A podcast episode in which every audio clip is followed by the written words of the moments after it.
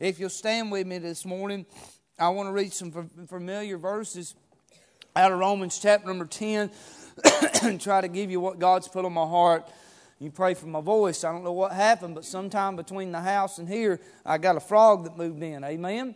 And uh, isn't it been good what God's been doing? Amen. I thank Him for His manifested presence, and I thank Him for the hunger that in God's people the, these past few weeks. And this morning, you wouldn't even think we've been in church for 12 days straight. Amen. It's just the way God's moving. Amen. He'll touch your physical body when He's touching you spiritually. Amen. Romans 10, verse 1 Brethren, my heart's desire and prayer to God for Israel that they might be saved. For I bear them record that they have a zeal of God, but not according to knowledge. For they, being ignorant of God's righteousness and going about to establish their own righteousness, have not submitted themselves unto the righteousness of God. How about that? For Christ is the end of the law for righteousness to every one that believeth. For Moses describeth the righteousness which is of the law, that the man which doeth those things shall live by them. But the righteousness which is by, of faith speaketh on this wise Say not in thine heart, Who shall ascend into heaven? That is to bring Christ down from above. Or who shall descend into the deep? That is to bring up Christ again from the dead. But what saith it? The word is nigh thee, even in thy mouth and in thy heart. That is the word of faith which we preach. That if thou shalt confess with thy mouth the Lord Jesus, and shalt believe in thine heart that God hath raised him from the dead, thou shalt be saved. For with the heart man believeth unto righteousness, and with the mouth confession is made unto salvation. For the scripture saith, Whosoever believeth on him shall not be ashamed. For there is no difference between the Jew and the Greek. I like that right there. For the same Lord over all is rich unto all that call upon him. For whosoever shall call upon the name of the Lord shall be saved. Now I want you to look at these next two verses with me. How then shall they call on him in whom they have not believed? And how shall they believe in him of whom they have not heard? And how shall they hear without a preacher? And how shall they preach except they be sent? As it is written, how beautiful are the feet of them that preach the gospel of peace and bring glad tidings of good things. Dear Heavenly Father, I pray that you'd add your blessings to the reading of your word. Fill me and use me as we try to give these thoughts to you people. We love you, Lord, in Jesus' name. Amen. Amen. Thank you. Might be seated. This morning, uh, as I was reading, I can't remember if it was uh, Tuesday morning or Wednesday morning, but I was reading in the book of Romans and reading these verses, and those there's four questions in verses 14 and 15 that it popped out to me. And I'll just be honest with you, I've never really uh, studied Romans 10, never really dove into it, and there might be things I'm missing. But I'll tell you this: if we don't rightly divide Romans 10, we'll never rightly divide Romans 9 and Romans 11. Amen. I've heard it said this that uh, most of the, uh, the heresy that comes forth about soteriology and about the doctrine of salvation comes from Romans 9, 10, 11. The Calvinists like to take just 9 and 11 and, and just run with that, and they, they try to back up their heresy. And then the, the, the easy prayerism, the, the Arminian, they try to take chapter 10 and build up their doctrine. But I'll tell you this all three of these chapters rightly divided, you'll come out being a Bible believer. You won't come out being an ism, you'll come out being a Bible believer. Amen.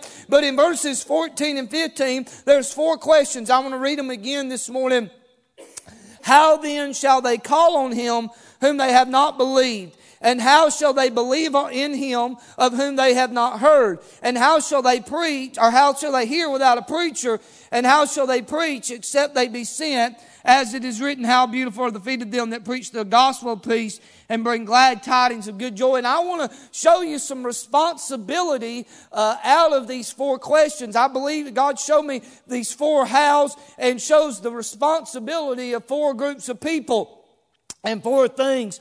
I want to see, first of all, the first question is how shall they call on him in whom they have not believed. And if I, if I just be honest with you and bear my heart to you, I've always uh, wondered about verse 13, for whosoever shall call upon the name of the Lord shall be saved. Now, I've always been taught, and it's right, the Bible teaches that, that, that salvation's not in a prayer and salvation is not in the calling, but it seems if you read just that one verse, and it's been used out of context many times, that it's all about the call. But if you go back up to verse 9, it's about the heart, it's about belief. And I'm going to tell you this morning, God didn't make salvation every, uh, the, the same way everywhere else, but Romans 10. And if you dig in here, the answer in, in verse 14, he says, How shall they call on him, in him, on him in whom they've not believed? And this morning, uh, that call, how that there's a responsibility this morning for the sinner to submit. Amen. And this morning, you cannot, but you can call. I know people this morning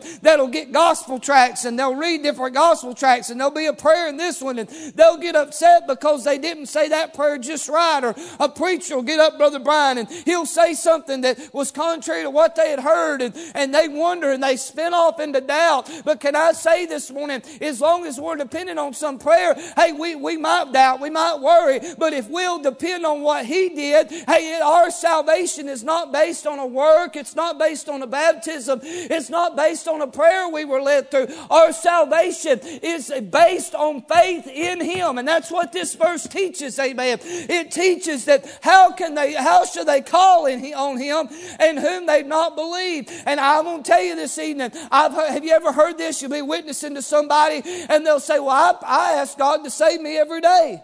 You ever had that happen? I mean, preacher, multiple times I've had people ask uh, say that to me. Well, I, I ask God to save me every day. Friend of mine, I'm not being critical. I'm not being ugly, but that's not biblical salvation. Amen. Hey, biblical salvation, you can call on Him and call on Him every day, just like those people do. But until you come to a point of repentance and faith in Christ, that call will not mean anything this morning. Amen. It scares me to death to me, the, the, the idea that some are out there I'm not being critical again this morning, but they'll read somebody five verses and ask them to say a prayer, and these people have never heard the gospel before in their life, and there's no Holy Ghost conviction, and they have no idea of faith, heart faith. They have a they have a mind knowledge, but they have no idea of heart faith. And I'm not I'm not saying you got to understand justification and, and redemption in order to get saved, but I I believe this that the Holy Ghost does have to turn the light on for you, and you do have to understand faith in Christ, amen. And you have I said it last night, and I'm not trying to be redundant this morning. Hey, but friend of mine, I know Catholics that believe in the death, burial, and resurrection. I know Mormons that believe in the death, burial, and resurrection. Hey, I know Church of Christ that believe in the death, burial, and resurrection, but they're dependent on their baptism, and they're dependent on their works, and they're dependent on the catechism, and they're dependent on Mass, and they're dependent on their baptism, uh, their sprinkling as a child to get them into heaven. But can I say this morning, for by grace are you saved through faith, and that not of yourselves. It is the gift of God, not of works, lest any man should boast. And this morning, salvation, uh, since Abraham, or since the Old Testament forward, has always been by grace through faith. It takes you in enacting the faith, that measure of faith that Christ gave you. It, it takes you enacting that faith and putting your faith completely and wholly in Christ for salvation. And this morning, you can call on Him every day of your life. A homeless people, Brother Jack, I met homeless people, and they were sincere, and they could quote more Bible than most Baptists. Then they, they, they drank themselves to death, and they've, they've never been saved, but they said, i call on Him every day. Friend of mine, that call means nothing. The confession with your mouth means nothing until the faith has been enacted. This morning, the how, that this responsibility, the sinner to submit and put their faith in Christ. Then the next question: How uh, how shall they believe in whom in whom in Him of whom they have not heard? And this morning, I like what it says. It says, "In whom, in Him," and I'm glad our our, our salvation is not in what, but it's in whom. It's in Him. Amen. But he said the, the, the next question is, How shall they believe in him of whom they've not heard? And I want to say there's a responsibility of the Word of God to be sown. Yes. Amen. Now, the Word of God is, the, the Lord has done His part in by, by giving us the Word of God. But, Brother Ronnie, this morning, the responsibility is not on the Word of God to sow itself because it cannot sow itself. The Word of God being sown is a responsibility of every single believer. How shall they believe in Him of whom they have not heard? This morning, this town, this country, this, this community is not going to uh, just magically stumble upon the Word of God and truth because there's so much heresy out there. And it is our responsibility to sow the Word of God to this community and to this generation. I met a young man named Jason the other night, this other afternoon at Wendy's, and we were talking, and uh, he was just a nice country but young man, 18 years old, and I mean, he wouldn't dress rough or nothing like that. Doesn't look like he was some ruffian. He, he had a hard work. He was a hard worker. I talked to him about his job. I, I mean, in a pair of cowboy boots and blue jeans. We think everybody knows the gospel wears cowboy boots and blue jeans.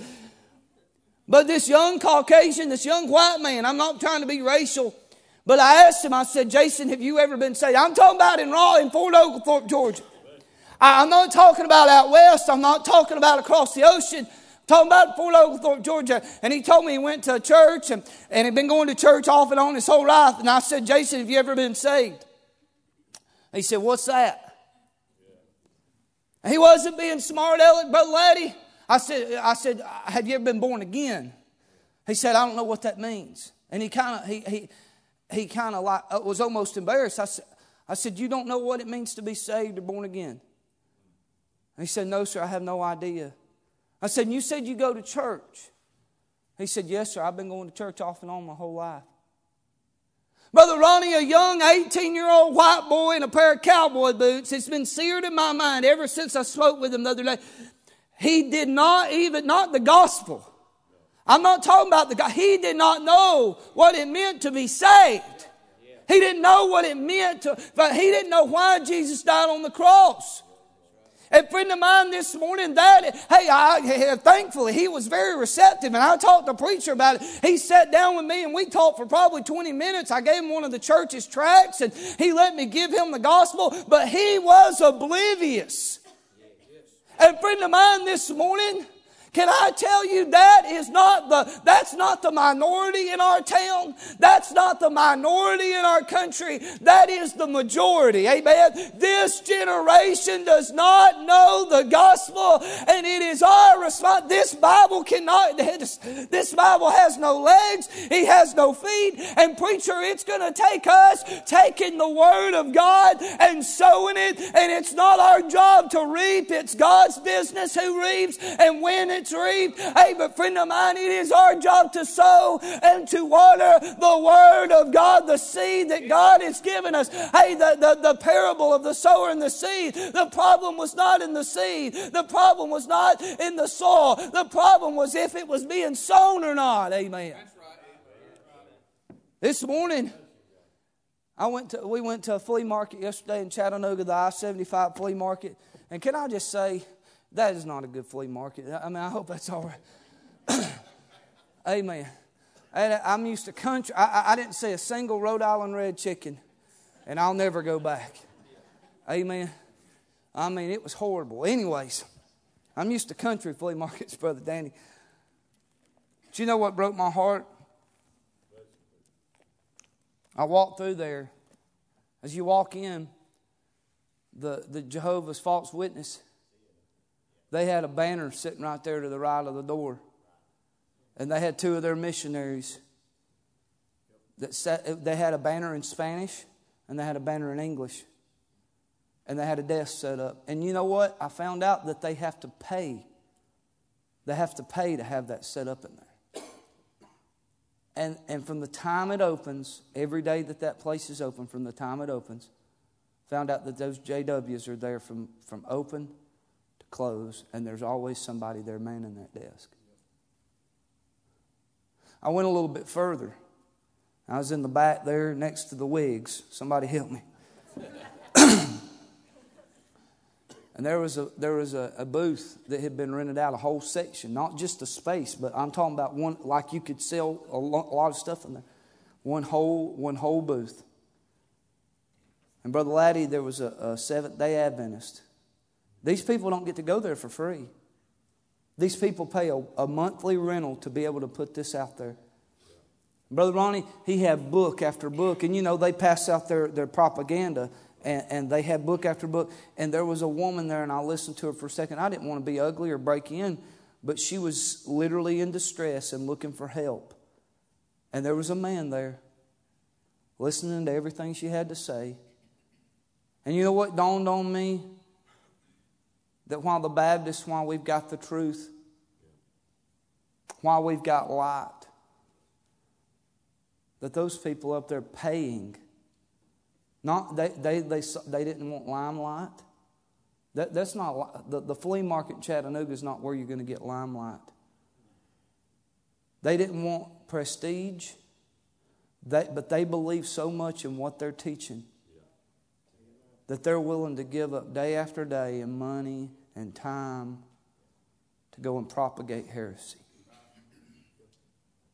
The Muslims are willing to die for heresy, but we're not willing to live for truth.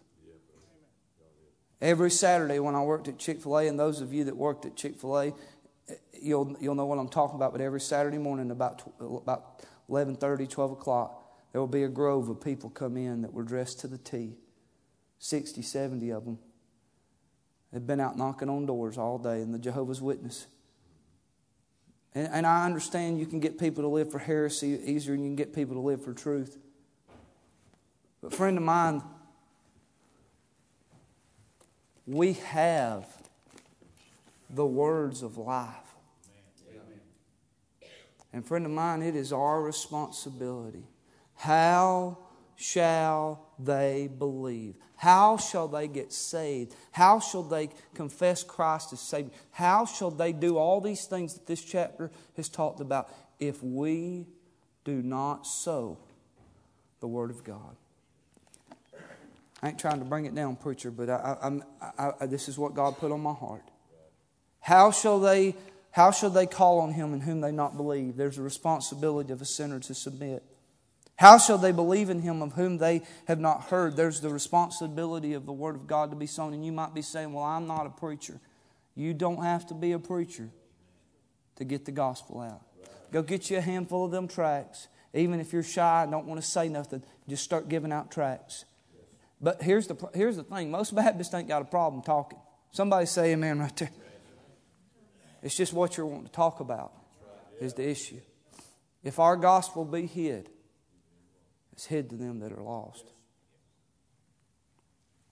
I read Ezekiel 33 some time ago. I think it's Ezekiel 33, and it talks about the, the, the watchman with bloody hands, preacher. And I'm afraid I'm going to have I'm gonna have bloody hands one day. How about you? But I'm, I'm, I'm hastening. There's a third question How shall they hear without a preacher? There is a responsibility for preachers to surrender. And preacher's already said it, Brother Terry's already said it. I don't believe there's a lack of God calling in this day. I believe there's a, a lack of preachers surrendering in this day. This, this morning, I ain't trying to push nobody to call it. I'm, I'm going to spend very little time on this.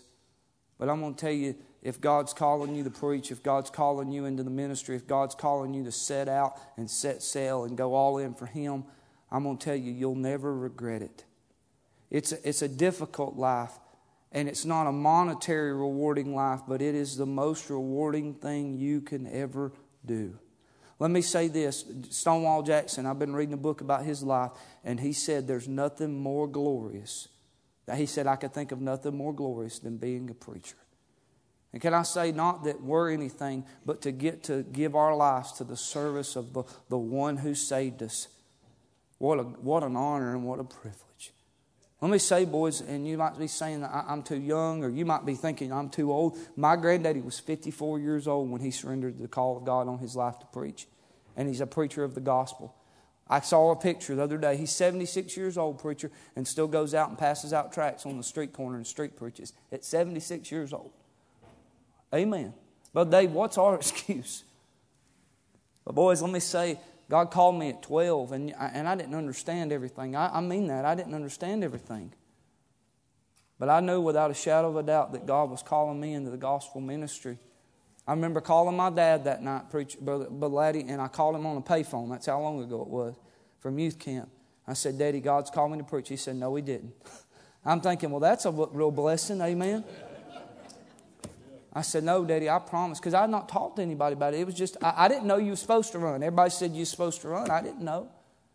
But I'm going to tell you, you'll never regret surrendering to the call of God. I'm, I'm thankful for Brother TJ and Brother Samuel and what they've surrendered to this week. But I believe there's probably more that God's wanting to call and use. There's thousands of towns out, out west and up in the northeast and, and countries all over the world that are without a gospel preacher.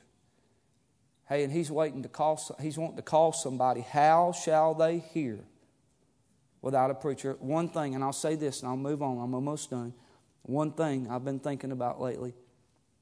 I wonder how many people died and went to hell from Nineveh while Jonah was running from God. Brother Jack, I wonder how many people died and went to hell from Nineveh while Jonah was running from God. The last question this morning how shall they preach except they be sent? There's a responsibility of the sinner to submit. There's a responsibility of the Word of God to be sown. There's a responsibility of the preacher to surrender. But there's a, pro- there's a responsibility of the church to send. And I don't believe there's any, and preacher even talked about this last night. There's no, there's no desire to keep a, a horde of preachers around here. That Bible college is not so Bible Baptists can build an empire. That Bible college is so people can come in and be trained and go out. Somebody help me right there. I don't believe that I need to preach this morning that we need to let them go here. Amen. But I'm going to tell you this this morning. Would to God that God would work something in our hearts as a church in this meeting and in these days of refreshing that would make this a place that God is willing to send men out of. May Bible Baptist always be a place of a prayer room.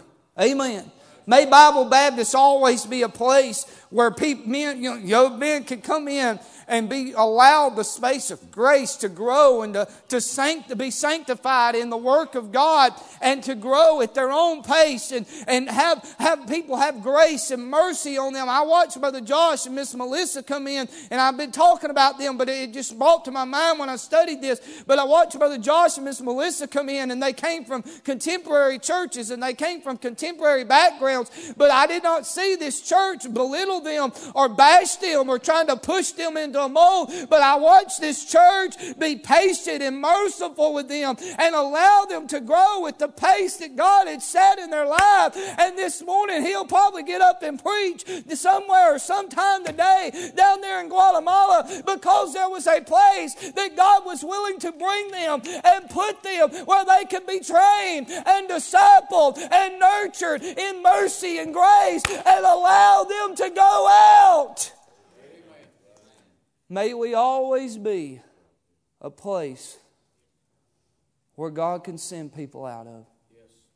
I'm thankful for this church. I'm thankful for this church being patient with me and my wife and my family because I'm not perfect. I'm thankful for this church being patient and, and willing to work with people like Brother Matthew Frank and, and, and people like Brother Samuel Freed and Brother Josh and Miss Melissa and, and all these people going out of Bible Baptist Church. I'm thankful that this is a place can be, people can be sent, but I don't want that to be the last crop that goes out. I, there's, there's two ministries in the Bible, and I'm done. I got one minute. There's two ministries in the Bible that's preached of very, very little. That's the ministry of Aquila and Priscilla. When they, they, they weren't evangelists, they weren't preachers, to my knowledge, they weren't nothing like that. But, preacher, when they saw Apollos out there who had a zeal and a, and a touch of God on his life, but he didn't have the right doctrine, they didn't beat him over his head. They took him under his, their wing and they trained him in the, of, of the ways of Christ and he became the Apostle Paul of the second genera- church generation. All because there was a family that was willing to send him, that was willing to train him, that was willing to be patient with him. And I think of the ministry of Barnabas and how he took Paul under his wing when nobody else wanted to touch him, preacher. Nobody else trusted him. Nobody else, everybody else had forgotten about him. I think he'd been at Tarshish for three years. Everybody else had just took their hands, didn't want to have nothing to do with him. And you know what? And, and nobody made Barnabas. He said, when he went out and started going and, and preaching abroad, he said, you know what? There's a young man down there, and he needs some training.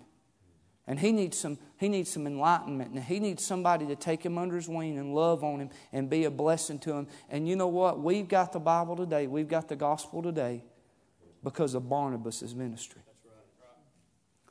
May our church always be a place where people can be sent out of, preachers can be sent out of.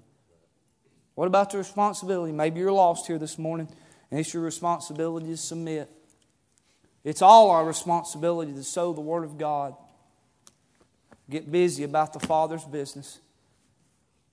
It's our, as preachers, it's our, our job to surrender and get out there and preach. Amen.